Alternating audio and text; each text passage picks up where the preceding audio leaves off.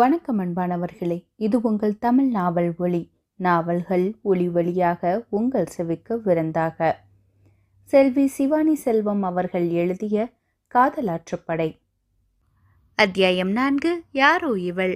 நச்சினார்கினியனுடன் பேசிக் கொண்டிருக்கும் போதே இடையில் தன் தாய் அழைத்ததால் அவனுடன் பேச முடியவில்லையே என்ற கோபத்தில் வேகமாய் தன் பாட்டி செல்லத்தாயின் அறைக்குள் நுழைந்த நட்சத்திரா அங்கு தன் தாயை பார்த்து மா உங்களுக்கு என்னதான் வேணும்? ஒன் ஹவர் கூட தனியாக இருக்க விட மாட்டீங்களா? என்று உச்ச கோபத்தில் உச்சஸ்தாயில் கத்தினாள். ரேவதி ஏய் இப்போ எதுக்கிட்டி கத்துத? பாரு உன் பாட்டி எப்படி இருக்குதாவன்னு என்று அவளின் பாட்டியை காண்பித்தார் உறவுக்கார பெண்மணிகள் நால்வர் சூழ்ந்திருக்க என் வயிறு எரியுதே என் வயிறு எரியுதே என்று கத்தி கொண்டிருந்தார் செல்லத்தாயி. இதுக்கு தான் இந்த ஆர்ப்பாட்டமா? வயிறு எரியுதுன்னா அந்த ஜெலிசல் பாட்டில தூக்கி கொடுத்து குடிக்க சொல்ல வேண்டியதானம்மா இதுக்கு கூட உங்களுக்கு எம்பிபிஎஸ் படித்த டாக்டர் நான் தான் வேணுமா? உங்களோட பெரிய அக்கப்பொற இருக்கு. என்று சலித்தபடியே தன் பாட்டியின் புறம் திரும்பி இந்த பாரு செல்லம் இப்ப எதுக்கு இப்படி கத்திக்கிட்டு இருக்க? என்று அவரின் செல்ல பெயர்த்தியாய் அனைவரையும் விலக்கிவிட்டு கட்டலில் அவருக்கு அருகில் வந்து அமர்ந்து கொண்டாள். என் வயிறு எரியுதே மக்கா என் வயிறு எரியுதே என் பேரனாவை அவ கூட்டிக்கிட்டு போயிட்டாளே என் முவளைத்தான் அவன் முவன் கல்யாணம் பண்ணி இந்த வீட்டுக்கும் அவளுக்கும் எந்த சம்மந்தமும் இல்லாமல் ஆக்குனா. இப்போ என் பேரனையும் என்னை விட்டு பிரிச்சிட்டாலே அந்த சிறுக்கி ராசாத்தி என் வயிறு எரியுதே நான் என்ன பண்ணுவேன்? என்று நீட்டி முழங்கவும் அதில் தன் அன்னையை பார்த்து முறைத்தவள் இந்த பஞ்சாயத்துக்கு தான் என்னை கூப்பிட்டீங்களா? என்று கண்ணாலேயே வினாவியபடி தன் பாட்டியின் புறம் திரும்பி சும்மா வயிறு எரியுதே வயிறு எரியுதேன்னு கத்துனா மட்டும் அவர் இங்கே வந்துடுவாரா பாட்டி? நீ தான் போய் உன் பிள்ளைகிட்டையும் அந்த உன் பேரங்கிட்டையும் பேசணும் என்று அவரை தூண்டிவிட்டு தன் காரியம் சாதிக்க பார்த்தார் அந்த நேரம் இந்த சின்ன குட்டி எங்க காணோம்? என்று யோசித்தவாறே ஏட்டி நயன்தாரா? என்று வெளியே மாடிப்படியை பார்த்து ஒரு குரல் கொடுத்தார் ரேவதி. தன் பாவாடையை தூக்கி பிடித்தவாறே படிகளில் தாவி ஓடி வந்தாள் நயன்தாரா. தன் பாட்டி தன்னை சந்தேகமாய் பார்க்கும்போதே தன் அன்னையின் இறைந்த குரலில் நைசாக நழுவி வெளியே வந்த நட்சத்திரா சொத சொதவென்று நனைந்திருந்த தன் தங்கை நயன்தாராவை பார்த்து அவளின் தலையில் பலமாக ஓங்கி ஒரு குட்டு வைத்தபடியே மெண்டல் மாதிரி கொற்ற மழையில ஏண்டி ஆடிக்கிட்டு இருக்க? மாமாவும் லூசு மருமகளும் லூசு என்றாள். நட்சத்திரா பின்ன என்னம்மா? ஜலதோஷம் பிடிச்சா என்ன ஆகிறது? வளர்ந்தும் அறிவே இல்லம்மா இவளுக்கு.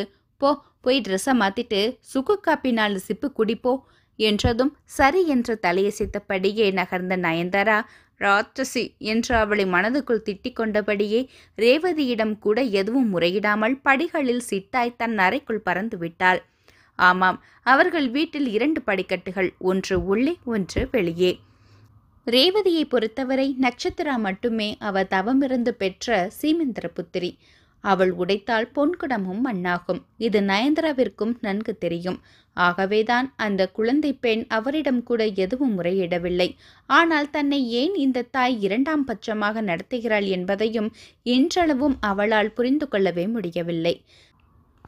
நயன்தாரா சென்றவுடன் ஏ ரேவதே கேட்குறேன்டி கேட்குறேன் உன் புருஷன் இன்னைக்கு வரட்டும் என்று செல்லத்தாயி அறைக்குள் சத்தமிட்டு சொல்லவுமே வாசலை பார்த்து நின்றிருந்த நட்சத்திரா உன்னை காக்க வைக்காம கடவுளை எங்கள் அப்பாவை அனுப்பிச்சிட்டாரு செல்லம் போய் கேளு என்றாள் கேலியாக. தன் மகன் வந்து விட்டான் என்று சொல்லவும் தன் அறையின் வாசலில் நின்றிருந்த நட்சத்திராவை தள்ளிவிட்டு ஹாலுக்குள் விரைந்த செல்லத்தாயி எனக்கு இல்லையே எனக்கு என் பேரனை பார்க்கணும்லே என்றார் தடாலடியாக. உடனே அவரை திடுக்கிட்டு பார்த்த நலங்கிள்ளி எமோ இவ்வளவு வயசுக்கு அப்புறம் இவ்வளவு நாளைக்கு பின்னாடி உனக்கு எதுக்கு இந்த விபரீத ஆசை? கல்யாண வயசுல பொண்ணுங்களை வச்சுக்கிட்டு இவ வைத்த தள்ளிக்கிட்டு நின்னா நல்லாதான் இருக்குமா பாரு? என்று சமையலறை வாசலில் நின்ற தன் மனைவியை சுட்டிக்காட்டி பேசியதுமே இவ்விவரம் கெட்ட பேச்சில் கூறுகட்ட மனுஷன் என்று தன் தலையில் அடித்துக்கொண்டு சமையலறைக்குள் புகுந்து கொண்டார் ரேவதி. நலங்கிளியின் அப்பேச்சு கேட்டதும் செல்லத்தாயின் வாயிலிருந்து புறப்படும் முஸ்திப்பானது சொல்லம்புகள். அடி செருப்பால நான் என்னல சொல்லிக்கிட்டு இருக்குதேன் நீ என்னல சொல்லுத? அந்த சிரிக்கி வீட்டில் இருக்கானே என் மவ வைத்து பேரன்? நான் அவனை பார்க்கணும்லே என்றவர் சட்டமாய் சொல்லவும் கொஞ்சம் திகைத்து போய் நின்ற நழங்கிள்ளி அதெல்லாம் முடியாது. அந்த பையன் உன் பேரனே கிடையாது. இப்பதான் சுரேஷ் மூலமா அந்த கிழடுக வீட்டுக்குள்ள போய் விசாரிச்சேன். அந்த பையன் எங்கேயோ வெளிநாட்டிலிருந்து இங்கே இங்க நம்ம ஊரை பத்தி கதை எழுத வந்திருக்கானா? அவனை பார்த்து நீ குழம்பாத என்றார். இல்லலே அவை என் மவ வைத்து பிறந்தேன் என்று சூடமடித்து சத்தியம் செய்யவும் தயாரானார் செல்லத்தாயி. அதில் கோபமடைந்த நலங்கிள்ளி அவன் உன் பேரை இல்லை என்று சாதித்து பேச பேச்சு நீண்டு கொண்டே போனது. ஐயோ இல்லம்மா அவன் உண்மையாவே உன் பேரன் கிடையாது. எப்படி நீ அவ்வளவு உறுதியா அவன் என் பேரை இல்லைன்னு சொல்லுத? ஹா அவனே தான் சொல்லுதானே? நான் உங்கள் பேரன் இல்லைன்னு அந்த கிளடுக கிட்ட? அப்படியே அவன் உன் மமன் வைத்த பிள்ளையா இருந்தாலும் வயசு பொண்ணுக இருக்குத வீட்டுக்குள்ளே திடுத்துப்புன்னு அவனை கூட்டிகிட்டு வந்து வைக்க முடியாது. அவனோட அப்பன் செஞ்ச கெடுதலைகள்லாம் நானும் மறக்குததா இல்லை. ஆமாம் ஆமாம் பெரிய வயசு பொண்ணுக. நீ முத இவளுக கிட்ட இருந்துதாம்லையா அவனை காப்பாத்தணும் ஏழை கேள்வி அவன் நம்ம குழலி மாவன்ல உன் தங்கச்சி மோவன்லே கேட்டுக்கிட்டியா? நீ அவனுக்கு தாய் மாமி முறை தாய்க்கு அடுத்து உனக்கு தாமலே அவன் மேலே உரிமை ஜாஸ்தி. இப்போ நம்ம குழலி எங்கே இருக்கான்னு உனக்கு தெரிய வேணாமலே என்றதுமே சமையலறையில் பாத்திரங்கள் உருட்டப்படும் சத்தம் கேட்டது. சுதாரித்து கொண்ட நலங்கிள்ளி அதெல்லாம் ஒன்றும் பார்க்க வேணாம். இந்த அன்னங்கார வேணாம்னு ஓடுன ஓடுகளிதானாவா? என்று வார்த்தையை விட்டார். செல்லத்தாகி ஏழை அவளாவாளே போனா புழுவாதலே. நாக்கில் புண்ணு வந்து தான் சாவ. நீதானே அவளத்துக்கும் காரணம்? சீட்டாட்டத்தில் அவளை தாரவாத்துப்புட்டு பேசுதான் பேச்சு என்று திருப்பி பேசினார். ஏற்கனவே மாப்பிள்ளை வீட்டுக்காரர்களிடம் கேட்காத பேச்சையெல்லாம் கேட்டுவிட்டு வந்திருந்தவர் தன் தாயின் பேச்சில் மேலும் சூடாகி போனார். எப்படி இருந்தாலும் இந்த அன்னங்கார வேணாம்னு அவள் போனாலா இல்லையா? இப்போ பழைய கதையெல்லாம் எதுக்கு?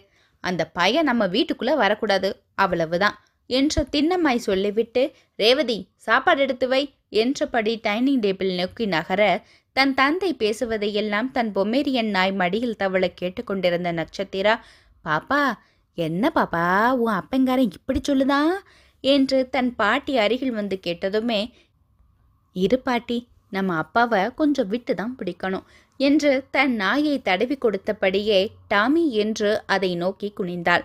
அப்போதுதான் திடீரென்று யோசனையொன்று உதயமானது அவளுக்கு. அதில் தன் நாயை தூக்கிக் கொண்டு வாசற்படி பக்கம் விரைந்தாள். வானம் லேசாக பூம்பொழில் கிராமத்திற்கு பன்னீர் தெளித்து கொண்டிருந்தது.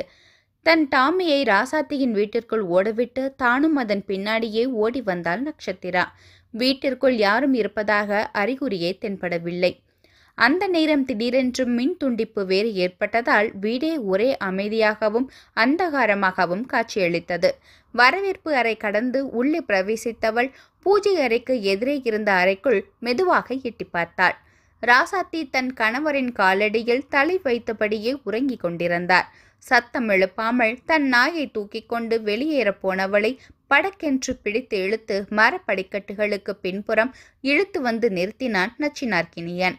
பயத்தில் தன் நாயை கீழே விட்டான் நட்சத்திரா. அது பதறி அடித்து அவளின் வீட்டிற்கு ஓடியே விட்டது. தன் சிகரெட் லைட்டரின் மெல்லிய ஒளியில் அவள் முகம் தெரியும்படி கொண்டு வந்து நிறுத்தியவன். அவளின் மார்பு பயத்தில் ஏறி இறங்க இருபுறமும் தன் கைகளால் அணையிட்டான். பின் மிரட்டலான குரலில் சொல்லு உனக்கு எப்படி என்ன தெரியும்? என்று உருமினான் அவனின் சூடான மூச்சுக்காற்று தன் நெற்றியில் தீண்டுவதான அந்த நெருக்கத்தில் அவள் தன் தலையை கவிழ என்ன பாரு என்ன உனக்கு தெரியுமா? என்று ஒவ்வொரு வார்த்தையாக உச்சரித்தான். ஆம் என்ற பதிலை கேட்டு நிச்சரித்தான். அவள் ம் என்று குனிந்த பழியே தலையசைத்தாள். அப்போ எனக்காகத்தான் நீ இன்னைக்கு காலையில தற்கொலை பண்ணிக்க பாத்தியா?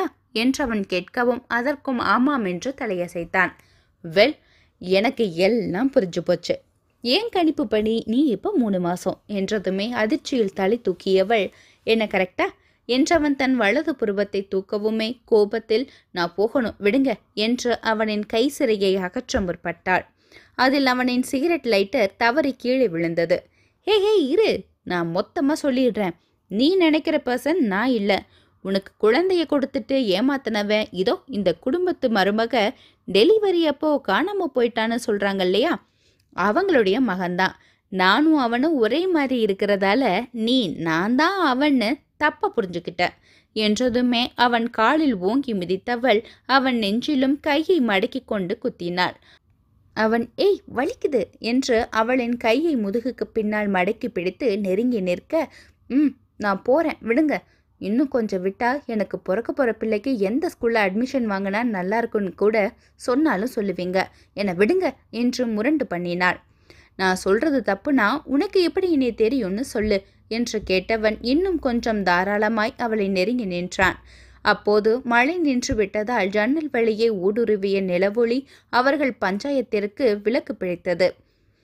அவன் தன் கையை தளர்த்தவும் அவனின் பிடியில் இருந்த தன் கையை உருவி கொண்டவள் அது அது என்று வலது கையை உயர்த்தி அவனின் இடது புருவத்திற்கு மேலிருந்த தழும்பை காட்டினாள்.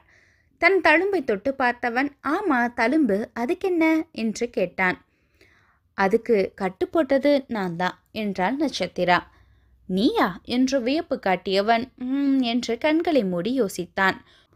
ஒரு வருடத்திற்கு முன்பு நடந்த சண்டையில் பட்ட காயம் அது. தான் யாருக்கு அடி கொடுத்தோம் யாரிடம் அடி வாங்கினோம் என்பது தவிர எதுவும் ஞாபகமில்லை அவனுக்கு. சோ இந்த காயத்துக்கு கட்டு போட்டதால என் மேல லவ் வந்துடுச்சு. அப்படித்தானே? என்று நக்கலாய் வினாவியவனுக்கு ஆமாம் இவர் பெரிய அஜித் சூர்யா. உங்களை பார்த்ததும் லவ்ல விழுறாங்க. என்றபடி முகம் திருப்பினாள் அவள். இனி என் சரி சரி முறைக்காம எப்படி என்ன லவ் பண்ணுனேன்னு சொல்லு என்று அவளை விட்டு விலகி நின்றான். நீங்க சென்னையில் எங்கள் ஹாஸ்பிட்டலுக்கு தான் எப்பவும் பிளட் டொனேட் பண்ண வருவீங்க? எனவும் இடையில் குறுக்கிட்டவன் ஆமாம் பொழுது போகாமல் என் ஃப்ரெண்ட்ஸ் கூட வருவேன். அந்த ஹீரோயிசத்தை பார்த்து ஏமாந்துட்டியா? என்று சத்தமாக சிரித்தான். அதில் டியூப்லெட் டியூப்லெட் என்று முணுமுணித்தபடியே அவனை தள்ளிவிட்டு தன் வீட்டிற்கு ஓட முற்பட்டாள் நட்சத்திரா. அவளை துரத்தி அவளின் பின்னாடியே அவனும் ஓடிவர நேராய் இருளில் ஒரு உருவத்தின் மீது மோதி நின்றான். இத்துடன் இந்த அத்தியாயம் நிறைவடைகிறது. இந்த அத்தியாயத்தை பற்றிய உங்களுடைய கருத்துக்களை மறக்காம கமெண்ட்ல பதிவிடுங்க. உங்களுடைய கருத்துக்கள் தான் என்னுடைய இந்த முயற்சிக்கு உற்சாகத்தையும் பலத்தையும் சேர்க்கும். மீண்டும் அடுத்த அத்தியாயத்தில் ஜென்ம ஜென்மமாய் காதல் செய்ய ஜோனோ வருவாள். அதுவரை இணைந்திருங்கள். இது உங்கள் தமிழ் நாவல் ஒளி நாவல்கள் ஒளி வழியாக உங்கள் செவிக்க விருந்தாக. நன்றி. வணக்கம்.